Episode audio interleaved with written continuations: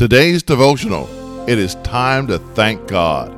In less than 60 days, Nehemiah and the people of Israel had completed the monumental task of building the wall. Finally, after years of vulnerability, the city of Jerusalem was safe.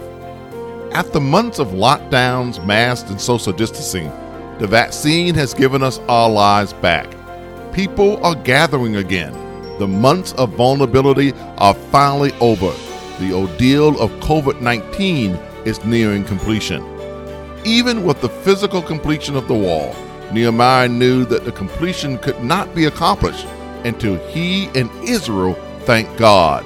So he gathered the people together for a teaching of Scripture and praise and thanksgiving.